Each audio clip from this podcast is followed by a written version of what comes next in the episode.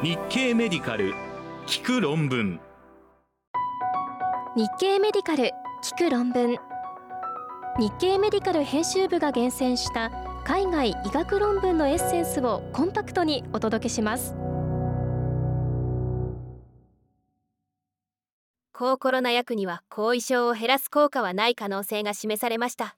アナルズ・オブ・インターナル・メディシン誌から、パキロビッドは新型コロナ後遺症を減らさない。にせんにじゅうさんねんじゅういちがつにじゅういちにち、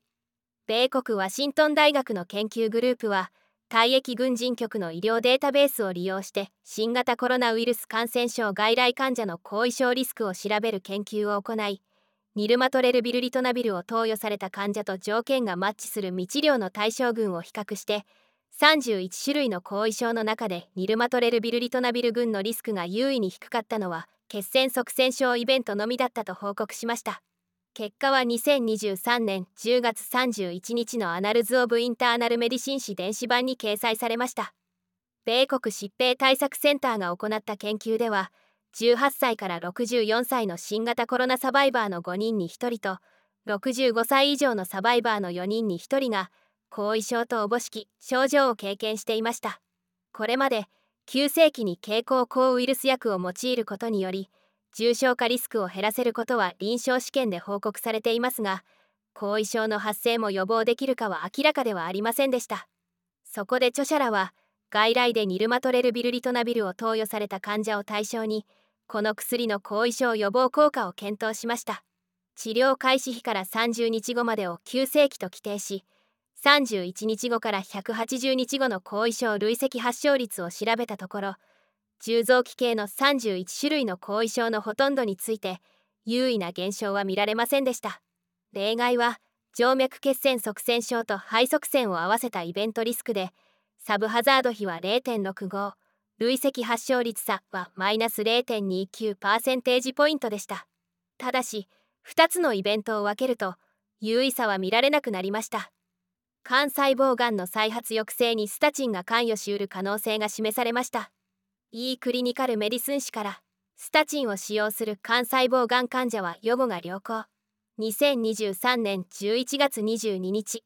韓国ウルサン大学医学部の研究グループは、同国で肝細胞がんと診断された患者を対象にしたコホート研究を行い、スタチンを使用していた患者では非使用者に比べ、関節除術後の再発率と死亡率が優位に低かったと報告しました。結果はにせんにじゅうさんねんじゅうがつさんじゅういちにちの E クリニカルメディスン誌電子版に掲載されました。これまでの研究で、スタチンの使用が肝細胞がん発症リスクの低下に関係していることが示唆されていますが、関節除後の肝細胞がん患者の予後に及ぼす影響は明らかではありませんでした。そこで著者らは、韓国民の きゅうじゅうななパーセント をカバーする国民健康保険サービスのデータベースを利用して、スタチン使用と肝細胞がん患者の予後を調べる後ろ向きコホート研究を実施しました。中央値 さんじゅうよんてんれいかげつの追跡期間中に、にまんせんよんひゃくななじゅうにんのうちいちまんさんぜんよんひゃくさんじゅうににん、ろくじゅうにてんろくパーセント が再発、肝移植、死亡のいずれかを経験していました。マッチング患者を対象とする分析では、がんの再発または肝移植もしくは総死亡のハザード比は れいてんろくぜろ、総死亡のハザード比は れいてんよんきゅう で、いずれもスタチン使用群で優位に減少していました。スタチンの累積使用期間に基づいて患者を層別化し、がんの再発、肝移植、死亡のリスクを非使用者と比較したところ、最低さんぶんい群のハザード比は れいてんきゅうろく で優位差を認めませんでしたが、だいにさんぶんい群は れいてんよんはち、最高さんぶんい群は れいてんさんなな と優位差を示しました。総死亡についても同様で、最低さんぶんい群のハザード比は優位差がない一方で、だいにさんぶんい群は れいてんにはち、最高さんぶんい群は れいてんいちご と優位差を示しました。じゅっさい時にごねんかん介入する禁止抑制介入法のコストを試算した香港の研究結果です。ジャマネットワークオープン誌から、小児への禁止抑制介入、費用対効果が高いのは、にせんにじゅうさんねんじゅういちがつにじゅうよっか、香港中文大学の研究グループは、小児の近視進行を抑制するためにこれまでに試みられた複数の介入法の費用対効果を比較する研究を行い、糖化球面屈折度数や眼軸長を抑えるための増分費用効果比が少なかったのは、屋外活動と ゼロてんゼロごパーセント アトロピン点眼だったと報告しました。結果はにせんにじゅうさんねんじゅういちがつふつかのジャマネットワークオープン誌電子版に掲載されました。著者らは、じゅっさいの近視患者という仮想コホートを設定し、近視の進行抑制を目的とする介入をごねんかん行った場合の費用対効果を比較するために、マルコフモデルを設計しました。比較する介入法として、アトロピン ゼロてんゼロごパーセント または ゼロてんゼロいちパーセント の点眼、焦点ボケ組み込みマルチセグメントレンズ、屋外活動、ソフトコンタクトレンズ、ガス透過性ハードコンタクトレンズ、累進多焦点レンズ、バイフォーカルレンズ、赤色光照射、オルソケラトロジー、高精度非球面レンズ エイチエーエル を取り上げ、対象群に設定した単焦点レンズと比較しました。ごねんかんの治療のコストが最も安かったのは屋外活動でよんせんさんびゃくよんじゅうごドル、続いてアトロピン点眼で ゼロてんゼロごパーセント がろくせんひゃくきゅうじゅうさんドル、ゼロてんゼロいちパーセント はろくせんにひゃくごじゅういちドルになりました。逆に最も高かったオルソケラトロジーはいちまんごせんさんびゃくよんじゅうななドルでした。また、介入としての屋外活動のコストは、対象群とした単焦点レンズのコストをにじゅうろくドル下回っていました。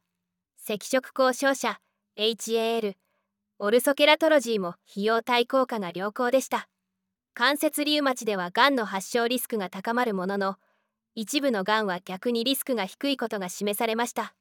ランセットリージョナルヘルス、ヨーロッパ誌から、関節リウマチ患者とさまざまながんの発症リスク、にせんにじゅうさんねんじゅういちがつはつか、フランス国立衛生医学研究所の研究グループは、関節リウマチの治療を受けている患者のがん発症リスクを、フランスの一般母集団のがん発症率と比較する研究を行い、がん全体、肺がん、膀胱がん、前立腺がん、子宮頸がん、メラノーマなどはリウマチ患者のリスクが高かったが、膵がん、乳がん、子宮内膜がんなどは逆に一般母集団よりリスクが低かったと報告しました。結果はにせんにじゅうさんねんじゅうがつにじゅうくにちのランセットリージョナルヘルスヨーロッパ誌電子版に掲載されました。今回著者らは、リウマチ治療を受けている成人患者のがん発症リスクを同国の一般母集団と比較しました。その結果、フランス人母集団に比べ、リウマチ患者ではあらゆるがんの標準化発症率比は いってんにじゅう と優位に増加していました。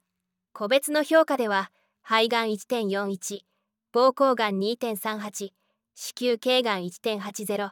前立腺がん いってんゼロはち、メラノーマ いってんさんじゅうなな と優位差を示し、血液がんについても、微慢性大細胞型 B 細胞性リンパ腫は いってんななきゅう、露胞性リンパ腫は にてんじゅうろく、ホジキンリンパ腫は にてんななさん と優位なリスク増加を示しました。